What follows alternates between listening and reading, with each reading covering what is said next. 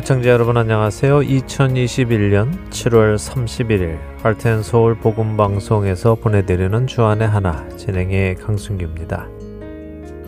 지난 한 주도 이 땅의 것들을 자랑하는 것이 아니라 우리의 모든 것 되시는 주님을 자랑하신 여러분 되셨으리라 믿습니다.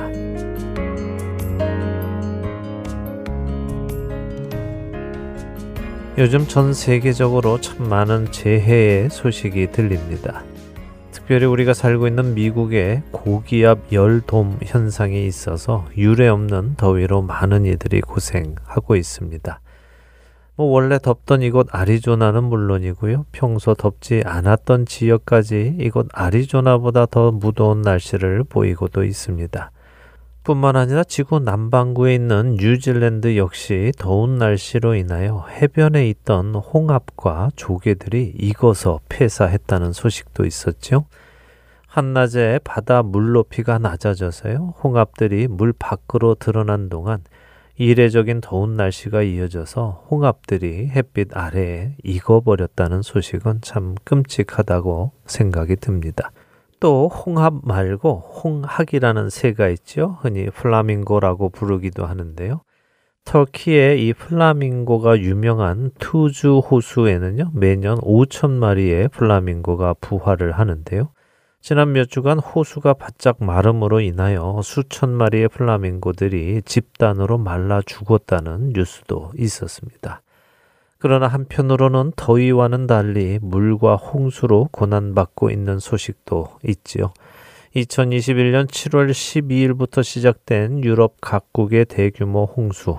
이 홍수로 인해 영국, 벨기에, 프랑스, 독일, 네덜란드 등 유럽의 많은 국가들이 큰 피해를 입었습니다.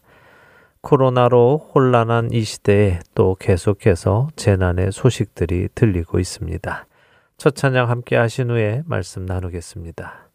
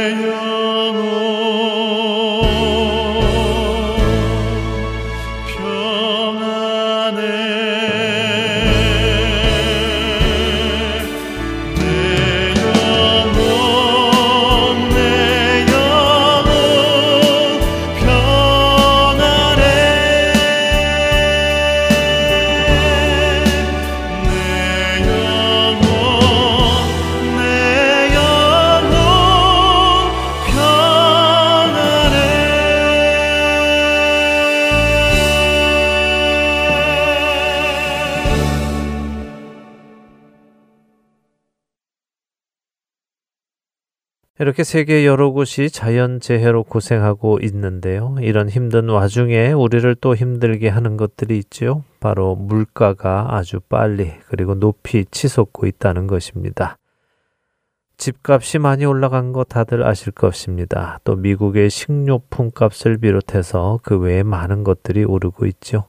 또 사람들은 일을 하려고 하지 않아 많은 사업자들이 사람을 구하려고 노력하고 있고요. 이러한 가운데서 임금을 더 주고라도 사람을 고용하려는 사업자들은 늘어나고 자연히 임금이 또 올라가고 있습니다. 동시에 수요는 많고 공급은 적은 상황이 생겨 가격이 치솟는 것들도 있습니다. 집은 물론이고요. 요즘은 자동차도 그렇다고 합니다. 한 신문에 의하면 코로나 이후로 회사를 다니는 사람들이 줄어들고 집에서 대부분 시간을 보내고 일을 하게 되자 자동차가 팔리지 않게 되었고 자동차를 위해 만들던 부품들, 특히 마이크로칩을 적게 만들어내기 시작했다고 하네요. 대신 사람들이 집에서 많은 시간을 보내며 갑자기 게임기나 오락기구들을 많이 사게 되었다고 합니다. 그래서 남아돌던 마이크로칩이 이렇게 비디오 게임기나 오락기구들 쪽으로 가게 되었다고 합니다.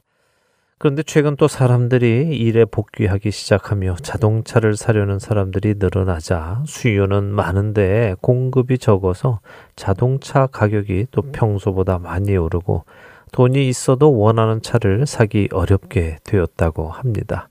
저도 개인적으로 차를 사야 할 때가 되어서 자동차 딜러를 몇 군데 돌아다녀 보았는데요. 그 커다란 자동차 딜러의 파킹장이 텅 비어 있는 것을 보며 야, 정말 차가 없구나 하는 것을 실감하게 되었습니다. 이런 사건들을 보며 요한 계시록에 기록된 말씀이 떠오르는 것은 저만은 아닐 것 같습니다. 셋째 인이 떼어질 때 일어나는 공급 부족으로 인한 물가 상승이나 그 외에 기록된 여러 가지 많은 자연 재해의 이야기들 마치 요한 계시록의 샘플을 보는 듯 합니다. 만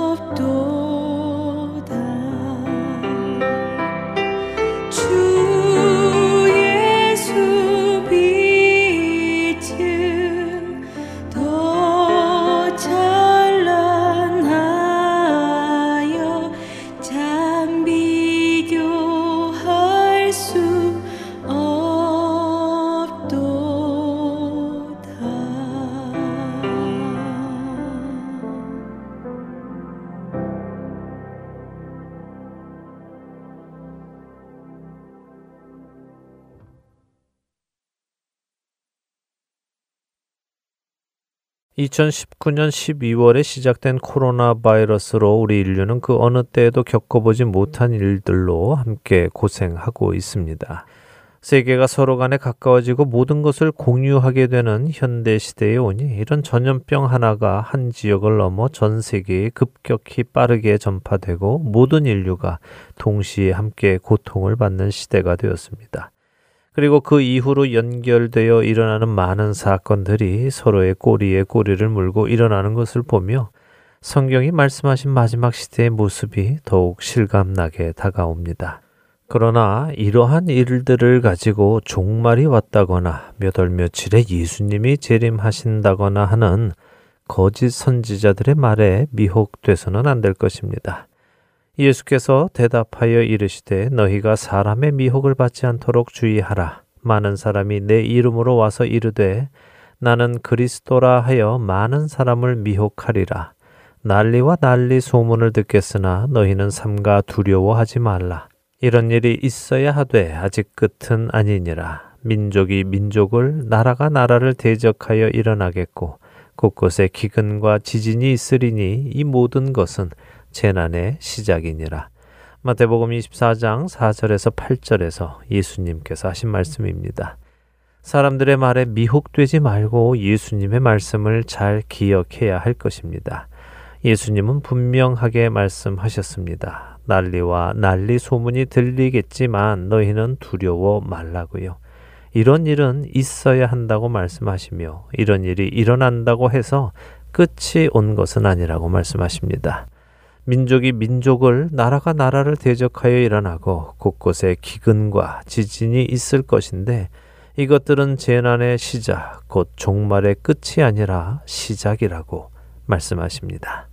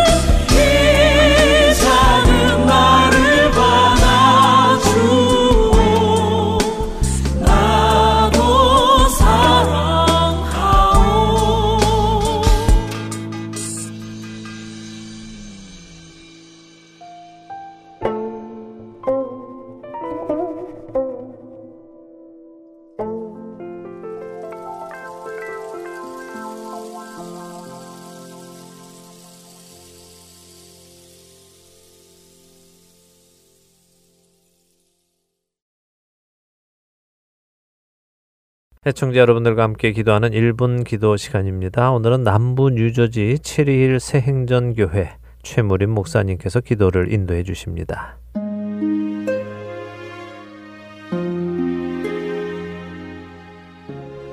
여러분 안녕하셨습니까? 하덴 서울 1분 기도 시간입니다. 저는 남부 뉴저지 체릴 인근에 자리 잡은 체릴 생존교회를 담임하고 있는 최무림 목사입니다. 우리 모두가 예수 그리스도를 구주로 영접한 뒤 교회를 통해서 신앙생활을 하고 있습니다. 그러면서 제일 먼저 배우게 되는 것은 어, 모두 기도가 아닌가 합니다. 여러 가지 기도의 방법도 있고 그렇지만 성경 말씀을 붙잡고 기도하는 것이 가장 쉽기도 하고 약속의 말씀을 붙들고 기도하기에 기도의 깊이도 있는 것을 알 수 있습니다. 여러분은 성경 말씀을 읽거나 성경 공부하는 중에 어떤 말씀이 마음에 와 닿았습니까? 그리고 어떤 말씀이 여러분들에게 은혜로 다가와 간직하고 계십니까?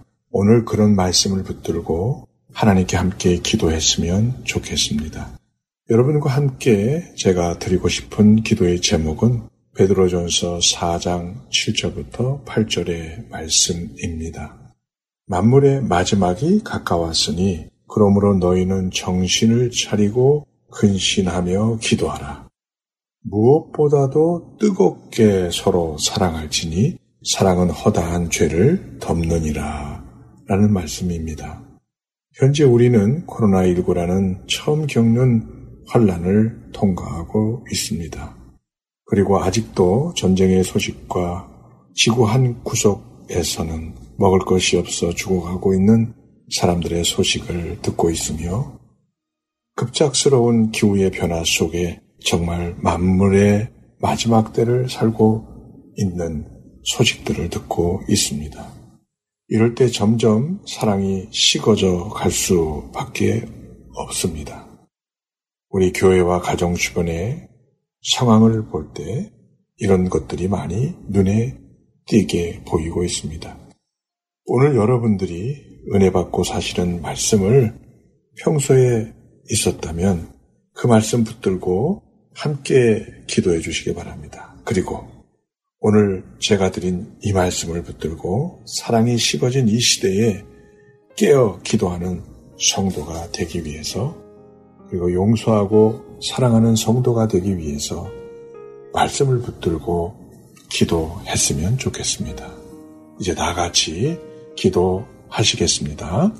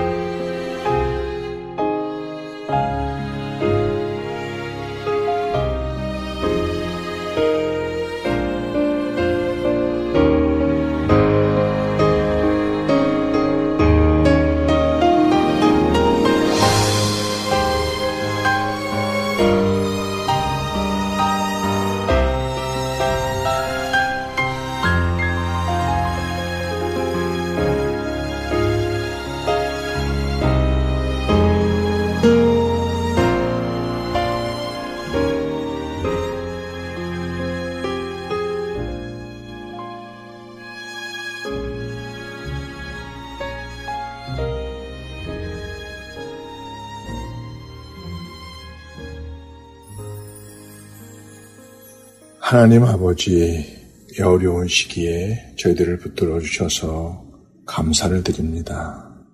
이 시기가 정말 만물의 마지막 때인 줄 알게 하시고 깨어 근신하며 살 수 있도록 인도해 주셔서 감사를 드립니다. 코로나19로 인해서 피해받은 가정들 주님께서 위로해 주시기를 간절히 기도하고 원합니다. 오늘 이 시간 은혜 받은 말씀을 붙잡고 기도를 올려드렸습니다. 주님의 말씀을 견고하게 붙들고 기도할 때 더욱 큰 은혜로 인도해 주시고 그 말씀 붙들고 평생토록 변함없는 신앙생활을 감당할 수 있는 우리 모두가 되게 하여 주시고 우리의 믿음이 더욱 견고해지게 하여 주시옵소서. 이 마지막 때 사는 저희들 사랑이 식어질 수 있사오니 하나님의 사랑으로 용서하며 사랑하며 살아가게 하여 주시옵소서. 주님께서 우리들을 그렇게 살 수 있도록 힘을 주시옵소서. 예수님의 이름으로 기도하옵나이다. 아멘.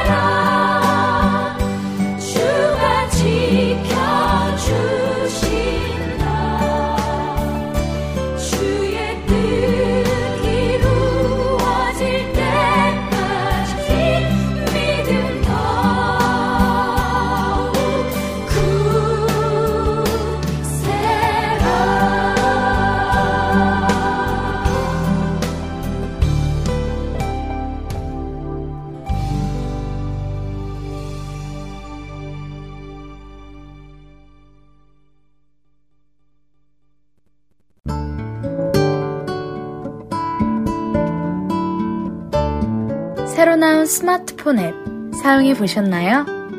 다운로드 기능은 물론이며 원하는 프로그램들만 따로 청취할 수도 있습니다. 그리고 하나 더. 스마트폰 1대1 문의 기능도 있다는 것 아시나요? 방송과 관련된 여러분의 문의 사항을 앱에서 1대1로 직접 문의하실 수 있습니다. 편리한 하트앤서울 스마트폰 앱 사용에 도움이 필요하신 분은 전화번호 602-866-8999로 문의해 주세요.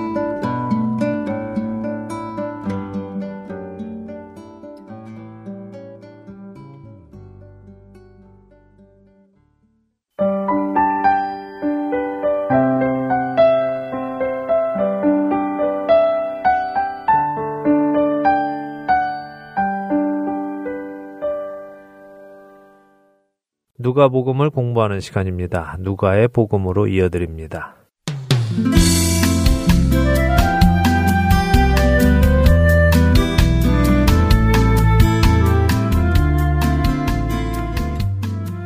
애청자 여러분 안녕하세요. 우리 안에 일어난 일을 더욱 확실히 알기 위해 공부하는 누가의 복음 진행의 함혜진입니다. 네, 여러분 안녕하세요. 강승규입니다. 드디어 예수님께서 베드로 형제와 요한 형제를 부르시며 너희를 사람을 낚는 어부가 되게 하시겠다고 하셨어요. 네. 예수님의 그 부르심에 그 형제들은 즉시 예수님을 따르기 시작했고요. 네, 구원으로의 부르심을 받은 모든 사람은 그 시점에 반드시 결단을 해야 합니다. 모든 것을 버리고 예수님을 따를 것인가, 아니면 예수님을 버리고 내가 원하는 것들을 계속해서 따를 것인가 하는 결단을 반드시 해야 하지요. 우물쭈물 둘 사이에서 갈팡질팡해서는 안 될 것입니다. 자, 오늘은 베드로와 요한 형제를 부르신 후의 이야기를 보도록 하지요. 누가복음 5장 12절에서 16절 말씀 먼저 읽고 이야기 시작하겠습니다. 네, 누가복음 5장 12절에서 16절입니다. 예수께서 한 동네에 계실 때에 온몸에 나병 들린 사람이 있어 예수를 보고 엎드려 구하여 이르되 주여 원하시면 나를 깨끗하게 하실 수 있나이다 하니 예수께서 손을 내밀어 그에게 대시며 이르시되 내가 원하노니 깨끗함을 받으라 하신데 나병이 곧 떠나니라. 예수께서 그를 경고하시되 아무에게도 이르지 말고 가서 제사장에게 내 몸을 보이고 또 내가 깨끗하게 됨으로 인하여 모세가 명한 대로 예물을 드려 그들에게 입증하라 하셨더니 예수의 소문이 더욱 퍼짐에 수많은 무리가 말씀도 듣고 자기 병도 고침을 받고자 하여 모여오되 예수는 물러가사 한적한 곳에서 기도하시니라. 네. 나병 환자를 고치시는 장면이네요. 그렇습니다. 요즘은 이제 한센병이라고 부르기도 하지요. 뭐 네. 아시는 분들은 아시겠지만 나병이 발병하면 신경계통과 피부 그리고 눈 등의 그 증상이 나타나고요. 통증을 자각하는 능력을 상실하게 된다고 하지요. 그 결과 자신도 모르는 사이에 신체는 부상과 감염이 반복되지만 우리 신경 자체가 통증을 자각하지 못하니 몸이 고쳐지는 것이 아니라 오히려 계속 악화가 되어서 그 부위가 썩고 문드러지거나 떨어져 나가게 되는 병이 나병입니다. 그리고 치료를 하지 못하면 결국 죽게 되는 무서운 병이지요. 오늘 우리는 성경 속의 이 나병에 대해 이야기를 한다는 것을 좀 기억하시면 좋겠습니다. 그러니까 나병이 가지고 있는 성경적인 의미를 말씀드린다는 것입니다. 나병이 가지고 있는 일반적인 의미가 아니라는 말씀이시죠? 그렇죠. 그러니까 이 설명을 일반적으로 확대 해석하지 마시라 음, 하는 네. 말씀입니다. 성경적인 나병은 죄인의 영적인 모습을 보여줍니다. 우리는 죄 속에서 태어나서 죄 속에서 살다가 그렇게 죄 속에서 죽어가지요. 고침을 받지 못하고 말입니다. 그런데 그 죄는 우리의 양심의 감각을 잃게 합니다. 그래서 우리 스스로는 죄가 죄인 줄도 모르고 살아갑니다. 이것이 성경 속에서의 나병이 상징하는 바입니다. 정말 죄인들의 모습을 상징적으로 보여주는 병이네요. 그러나 지금의 나병을 개인의 죄와 연결하여 확대 해석하지 말라는 말씀이시죠? 네, 그렇습니다. 물론 모든 병은요, 죄로 인해 인류에 들어온 것은 사실입니다. 네. 하나님께서 처음 에덴을 만드시고 만물을 창조하셨을 때에는 모든 것이 하나님 보시기에 좋았습니다. 그곳에는 병이나 아픔, 심지어 죽음도 없었지요. 그러나 인간이 하나님의 말씀에 불순종함으로 모든 것이 망가졌습니다. 땅이 저주를 받았고 세상이 저주를 받았습니다. 그래서 모든 병과 아픔, 괴로운 일들은 죄와 함께 우리 인류 안에 들어오게 된 것입니다. 그리고는 이렇게 온 세상에 보편적으로 퍼져 나가 있는 것이죠. 지금 우리가 겪고 있는 코로나도 마찬가지입니다. 죄인은 걸리고 의인은 안 걸리고 하는 것이 아닙니다. 그냥 세상에 이 병이 창궐하여 그 속에 사는 모든 이들이 괴로움을 당하고 있는 것입니다. 바로 이런 세상을 고치시고 슬픔도 아픔도 눈물도 죽음도 없는 세상을 가져다 주시기 위해서 예수님께서 이 땅에 육신을 입고 오신 것입니다. 그러니 괴로움 속에 있는 모든 자들은 예수님께서 세우실 그 나라를 간절히 사모하는 것이 당연할 것입니다. 그렇네요. 이 세상의 모든 힘든 일들이 다 사라지고 없는 그날이 간절히 기다려집니다. 네, 자 계속해서 성경 속에서의 나병에 대해 설명을 드리지요. 나병은 레위기에 의하면 부정한 병입니다. 나병에 걸린 사람은 스스로를 부정하다고 선언해야 했습니다. 하나님의 백성인 이스라엘 백성 안에서 어떤 사람이 스스로를 부정하다고 선언하는 것은 참으로 슬픈 일입니다. 왜냐하면 그 사람은 더 이상 백성들 사이에, 형제자매 사이에 함께 살아가지 못했기 때문이지요. 그들은 무리에서 떨어져 나와 성 밖으로 나가 살아야 했습니다. 부정한 나병 환자가 다른 사람들과 접촉하면 정했던 사람들까지 부정하게 되기 때문이었습니다. 정말 슬픈 일이네요. 내가 사랑하는 사람들과 떨어져 살아야 한다는 것이요.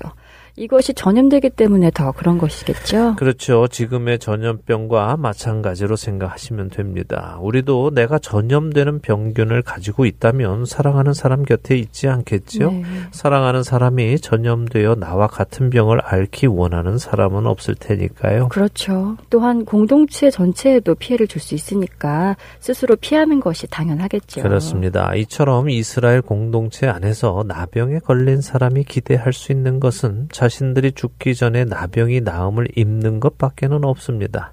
하나님께서는 레위기 13장과 14장에 나병에 대해 자세히 설명을 해 주십니다. 나병의 증상은 어떤지, 나병과 그냥 피부벽에는 어떤 차이가 있는지, 또 만일 나병 환자가 나음을 입는다면 그 사람이 정말 나음을 입었는지 아닌지를 판단하는 것은 제사장이 할 일이며 어떻게 그 사람이 정말 나았는지 아닌지를 구분하는 내용까지 다 기록이 되어 있습니다. 또한 제사장이 잘 검사하여서 정말 그 사람의 나병이 나았다면 어떤 제물을 하나님께 드리고 또 그 사람이 다시 깨끗하다는 것을 선언할 수 있는지도 기록되어 있죠. 자, 그런데 놀라운 것은요, 이렇게 나병에 걸린 사람의 증세는 어떻고, 이 사람이 나은 것은 어떻게 판단하고, 나은 사람은 어떤 재물을 들여서 다시 자신이 깨끗이 된 것을 선언받는지 자세히 나와 있음에도 불구하고 구약 성경에 이스라엘 백성 중에는 나병에 걸렸다가 나은 사람의 이야기가 기록되어 있지 않습니다.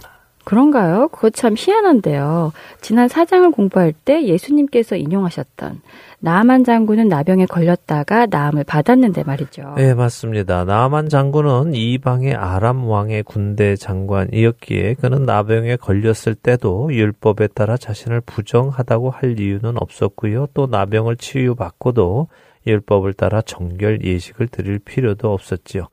중요한 것은 이것입니다. 나병에 걸린 사람은 많았습니다. 그런데 만일 나병이 다시 치유받지 못할 병이라면 하나님께서는 나병이 치유받은 후에 어떻게 해야 할지를 지시하지 않으셨겠죠? 그렇네요. 치유받지 못할 병이라면 굳이 치유받은 후에는 어떻게 하라는 말씀을 하실 이유가 없죠. 네, 그런데 그렇게 하셨다는 것입니다.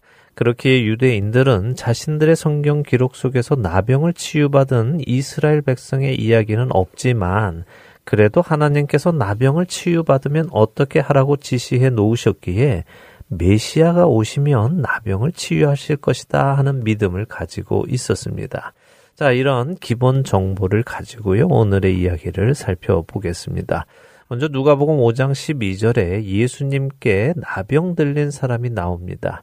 이 사람의 이야기는 마태복음 8장 2절에서 4절에도 기록이 되어 있고요. 마가복음 1장 40절에서 45절에도 기록되어 있습니다. 마태나 마가복음 모두 이 사람을 그냥 나병 환자다라고 기록합니다.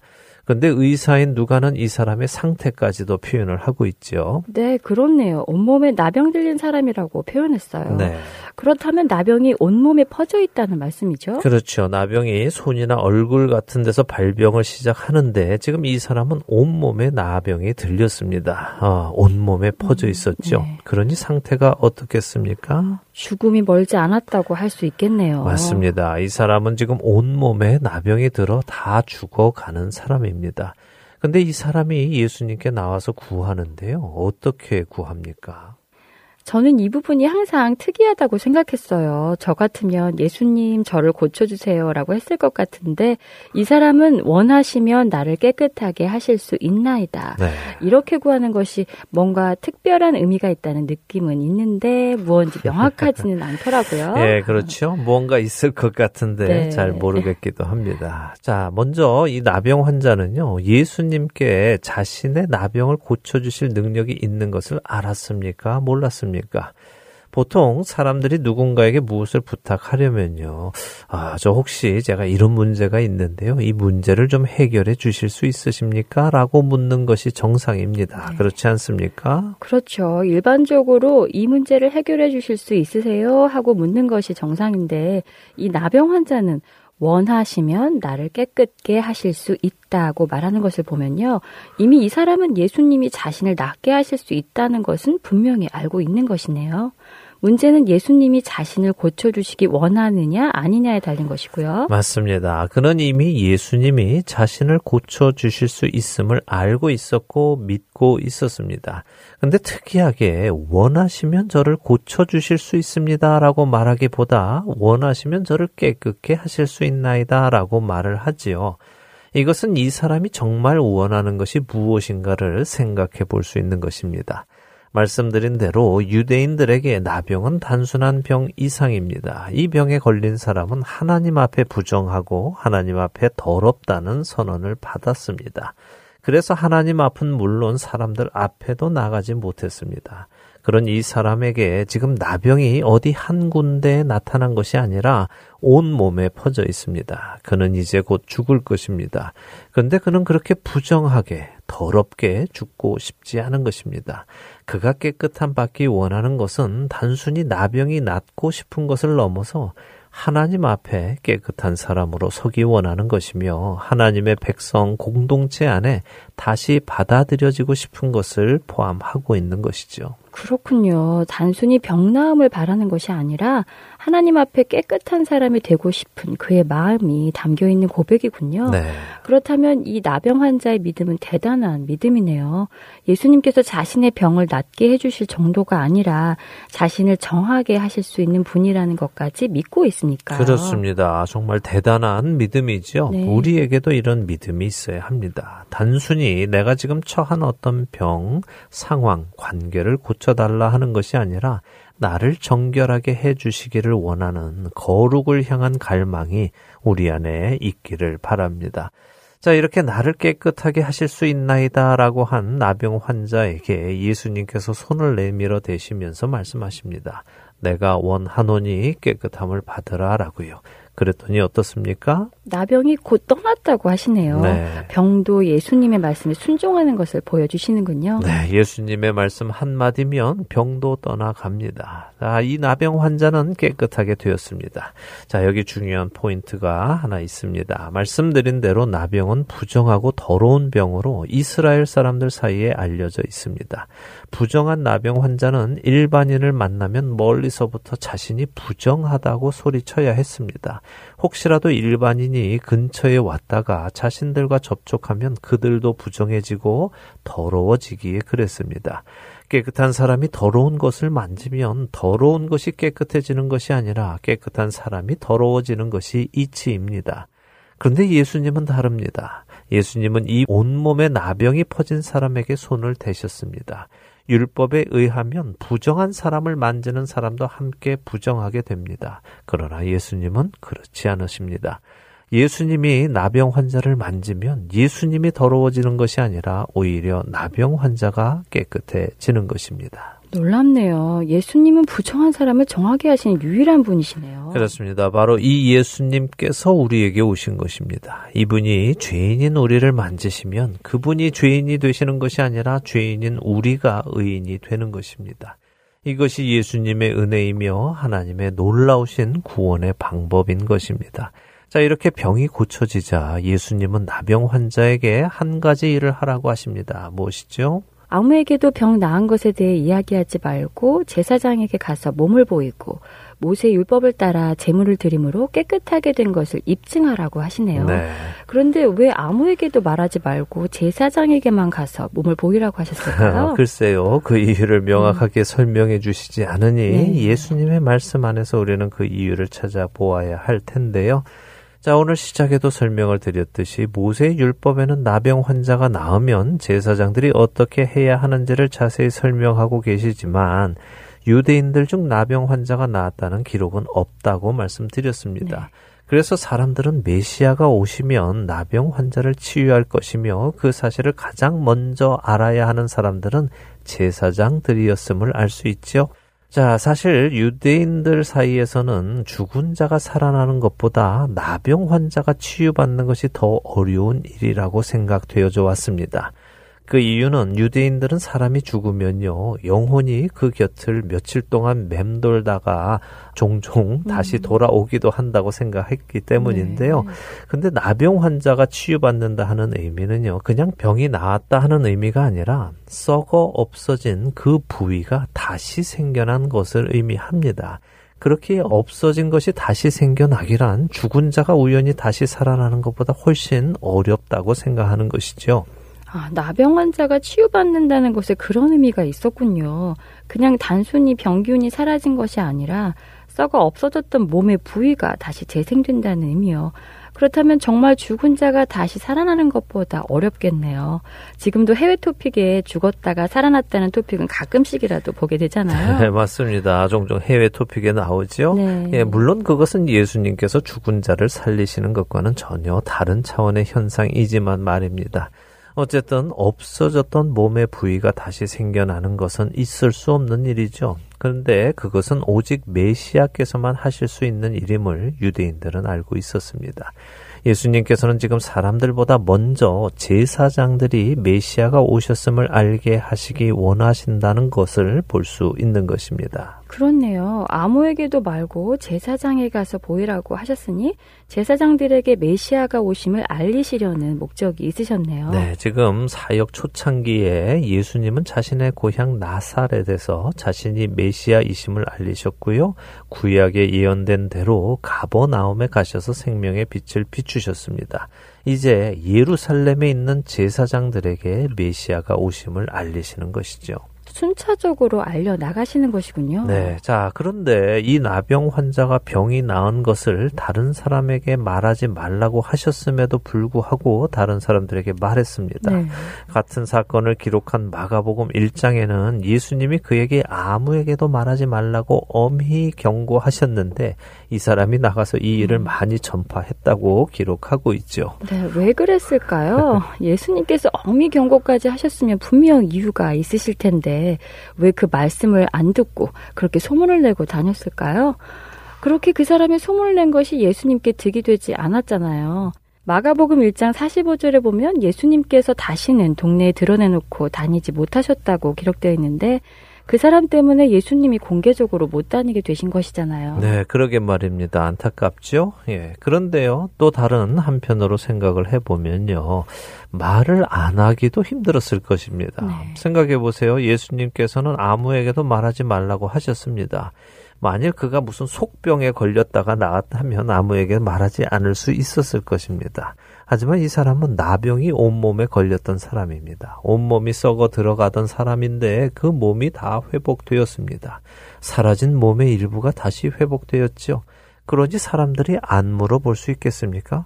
아니 어떻게 된 거야? 도대체 뭔 일이 있었나? 어떻게 썩어 없어진 손가락이 다시 생겼나? 하고 묻지 않았겠습니까? 네, 생각해 보니 또 그렇네요. 주변 사람들이 물어보지 않을 수 없었겠어요. 네, 그런 사람들의 질문에 말을 할 수밖에 없었을 것입니다. 그리고 사실 자신의 나병이 나았으니 또 얼마나 기뻤겠습니까? 그 기쁜 소식을 다른 환자들에게도 말해주고 싶지 않았을까요? 그들도 예수님께 가면 나음을 받을 수 있는데 말을 안 해주겠습니까? 그것도 그렇군요. 마치 우리에게 전해진 복음과도 같다는 생각이 듭니다. 맞습니다. 바로 그것이죠. 우리는 죽을 수밖에 없는 존재, 아니 이미 죽었던 사람들입니다. 그런 우리를 하나님께서 예수 그리스도를 통해서 다시 살리시고 영원한 생명을 주셨습니다. 그러니 이 기쁜 소식을 아직 사망의 권세 아래에 있는 자들에게 전하는 것이 너무도 당연한 일이 아니겠습니까? 그들도 예수님께로 나와서 영원한 생명을 얻으라고 말입니다. 바로 그런 일이 일어나니 수많은 무리가 말씀도 듣고 자신들의 병도 고침받기 위해 예수님께로 나옵니다. 근데 예수님께서 이번에는 그들을 고쳐주셨다는 말씀은 없습니다. 대신 한적한 곳에 가셔서 기도하셨다고 하시죠. 왜 그러셨을까요? 그러게요. 왜 그러셨을까요? 네, 예수님께서 기도하실 때는 무엇을 위해 기도하실까요? 우리가 전에도 나누었지만 예수님은 본인의 생각으로 어떤 일도 하지 않으셨습니다. 언제나 아버지 하나님의 뜻을 따라 일을 하시고 말씀도 하셨습니다. 그렇기에 기도하시는 것입니다. 분명 예수님은 나병 환자에게 아무에게도 말하지 말라 하시고 제사장에게만 보이라고 하셨습니다. 그런데 나병 환자가 다른 사람들에게 알렸습니다. 그랬더니 사람들이 예수님께 나옵니다. 예수님은 나오는 사람들을 두고 먼저 하나님께 여쭈시는 것입니다. 아버지, 이 사람들은 어떻게 할까요? 하고 물으시는 것이죠. 예수님 마음대로 막 고쳐주시는 것이 아닙니다. 그리고 예수님께서 나병 환자에게 제사장에게 가서 알리라고 하셨을 때는 제사장들과 관계된 어떤 일을 하시기 위해서 그러셨을 것입니다. 그런데 그 일이 일어나기 전에 사람들이 고쳐달라고 몰려오니 이 일을 어떻게 풀어나갈까요? 하고 하나님께 물으시는 것이죠. 어느 것 하나도 스스로 하지 않으셨다는 말씀이 정말 사실이네요. 네, 사실입니다. 자, 예수님께서 나병 환자를 통해 제사장들에게 메시아의 출현을 알리신 것은 예루살렘에 있는 지도자들에게 메시아의 출현을 알리시는 것과 마찬가지입니다. 그리고 그들과 어떤 만남을 준비하시기 위해 알리신 것이죠. 그 만남은 어떤 만남일까요? 이어지는 사건에 나타납니다. 다음 시간에 그 사건을 살펴보도록 하지요. 어떤 사건일까요? 궁금해지는데요. 오늘 누가복음 다섯 절밖에 안 되는 짧은 구절을 보았지만 많은 것을 나누었습니다. 나병 환자 속에서 우리의 모습을 보게 됩니다. 죽어가는 우리를 깨끗게 하신 예수님께 감사하는 한 주가 되기를 소망하며 누가복음 오늘 이 시간 마치겠습니다. 네, 저희는 다음 주에 다시 찾아뵙겠습니다. 안녕히 계세요. 안녕히 계세요.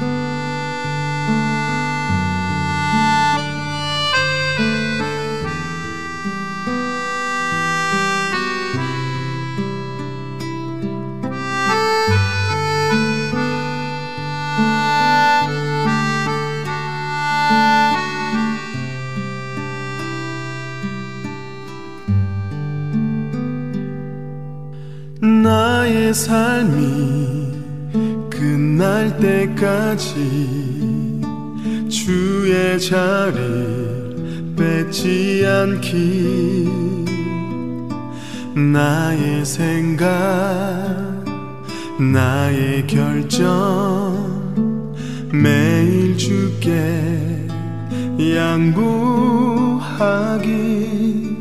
나의 숨이 꺼질 때까지 주의 말씀 덮지 않기. 나의 의지 나의 판단 말씀이 기초가 되기를. 내가 드러나고 있을 때 내가 높아지고 있을 때 내가 스스로 멈춰서 주보다 내가 눈에 띄지 않기를 드러나고 싶은 이 마음 높아지고 싶은 이 마음 붙드사 주보다 내가 눈에 띄지 않게 하소서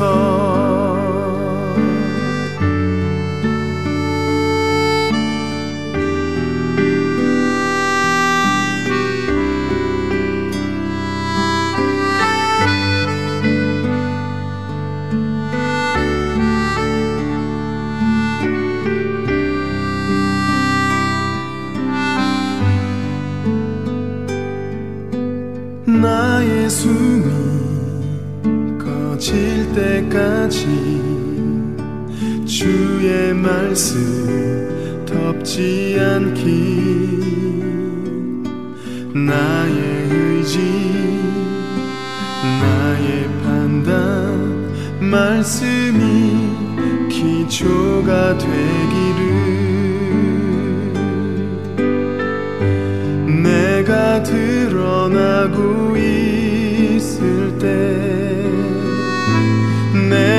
높아지고 있을 때 내가 스스로 멈춰서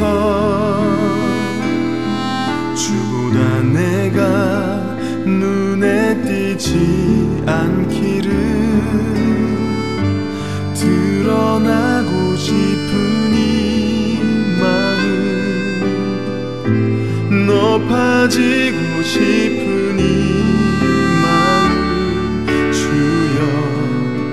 마음 붙드사 주보다 내가 눈에 띄지 않게 하소서.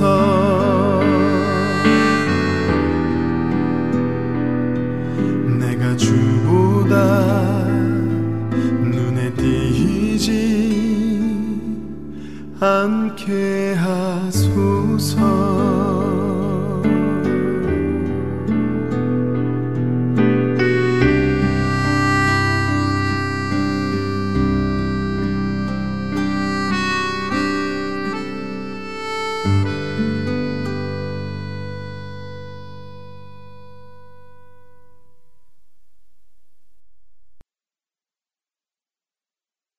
그때 어떤 사람이 너희에게 말하되 보라 그리스도가 여기 있다 보라 저기 있다 하여도 믿지 말라.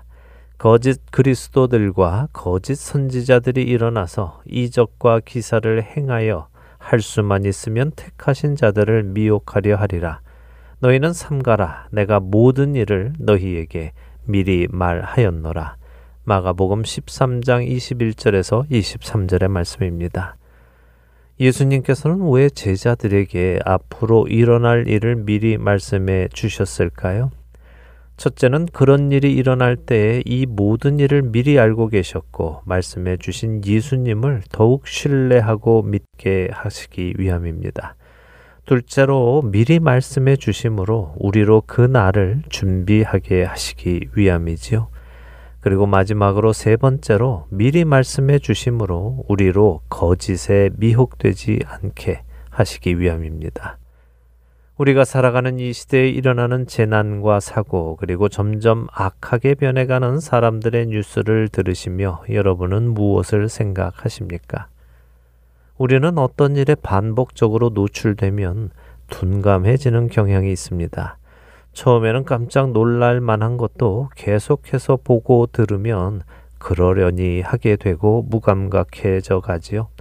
수많은 곳에서 자행되는 어린 아이들을 향한 학대의 소식도 어느 시점에 가면 무감각해져 갈 것입니다. 우리가 처음 연쇄 살인범들의 소식을 접했을 때 깜짝 놀랐지만 이제는 그런 소식들이 너무 많이 들리기에 별로 눈길을 끄는 소식도 되지 않는 것처럼 말입니다. 바로 그렇기에 주님은 제자들에게 그러므로 깨어 있으라. 어느 날에 너희 주가 임할는지 너희가 알지 못함이니라. 너희도 아는 바니 만일 집주인이 도둑이 어느 시각에 올 줄을 알았더라면 깨어 있어 그 집을 뚫지 못하게 하였으리라. 이러므로 너희도 준비하고 있으라. 생각하지 않은 때에 인자가 오리라라고 마태복음 24장 42절에서 44절에 말씀을 해 주시는 것입니다. 사랑하는 할텐 서울 복음 방송 애청자 여러분, 주님은 우리에게 말씀하십니다. 깨어 있으라고요. 하지만 연약한 우리는 종종 잠이 듭니다. 세상 속에 살아가며 세상에 물이 들기도 합니다. 우리가 가는 길의 목적지가 어디인지 잊기도 하지요. 깨어 있으라고 하시는데 깨어 있지 못합니다. 그렇기에 하나님은 우리를 깨우십니다. 이러한 현상들, 곧 심판의 날이 가까울수록 심판의 날을 다시 생각나게 하는 이 비슷한 현상들을 우리에게 허락하시며 우리를 깨우시는 것입니다. 여러분은 이런 사건들 속에서 주님을 만날 준비를 하기 위해 깨어나십니까? 우리를 깨우시는 주님의 음성이 들리시는지요? 또한 너희가 이 시기를 알거니와 자다가 깰 때가 벌써 되었으니 이는 이제 우리의 구원이 처음 믿을 때보다 가까웠음이라. 밤이 깊고 낮이 가까웠으니 그러므로 우리가 어둠의 일을 벗고 빛의 갑옷을 입자. 낮에와 같이 단정히 행하고 방탕하거나 술 취하지 말며 음란하거나 호색하지 말며 다투거나 시기하지 말고 오직 주 예수 그리스도로 옷 입고 정욕을 위하여 육신의 일을 도모하지 말라. 로마서 13장 11절에서 14절의 말씀입니다. 우리의 구원이 우리가 처음 믿을 때보다 가까워졌습니다. 우리는 하루하루 그날에 가까워져 가고 있습니다. 그렇기에 이제 자다가 깰 때가 되었습니다. 밤이 깊어갑니다. 밤이 깊어 간다는 것은 모든 것이 드러날 낮이 가까워 온다는 말이기도 합니다. 그렇게 이제는 어둠의 일을 벗고 빛의 갑옷을 입고 낮에와 같이 단정히 행하며 오직 주 예수 그리스도로 옷 입고 육신의 일이 아니라 영의 일을 도모하며 주님 만날 날을 준비하는 우리가 되어야 할 것입니다. 자고 있는 우리를 깨워주시는 주님의 은혜에 감사하며 주님 만나는 날 부끄러움 없이 기쁨으로 주님을 만나는 우리 모두가 되기를 소원하며 오늘 주안의 하나 여기에서 마치도록 하겠습니다. 함께 해주신 여러분들께 감사드리고요. 저는 다음 주 이 시간 다시 찾아뵙겠습니다. 지금까지 구성과 진행의 강순기였습니다. 애청자 여러분 안녕히 계십시오.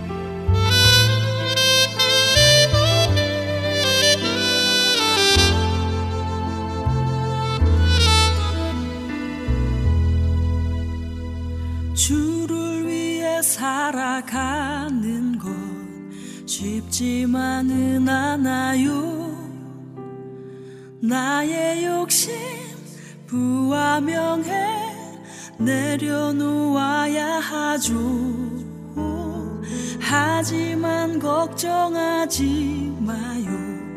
나를 드리는 순간 아버지의 그 신손이 강하게 붙드시죠.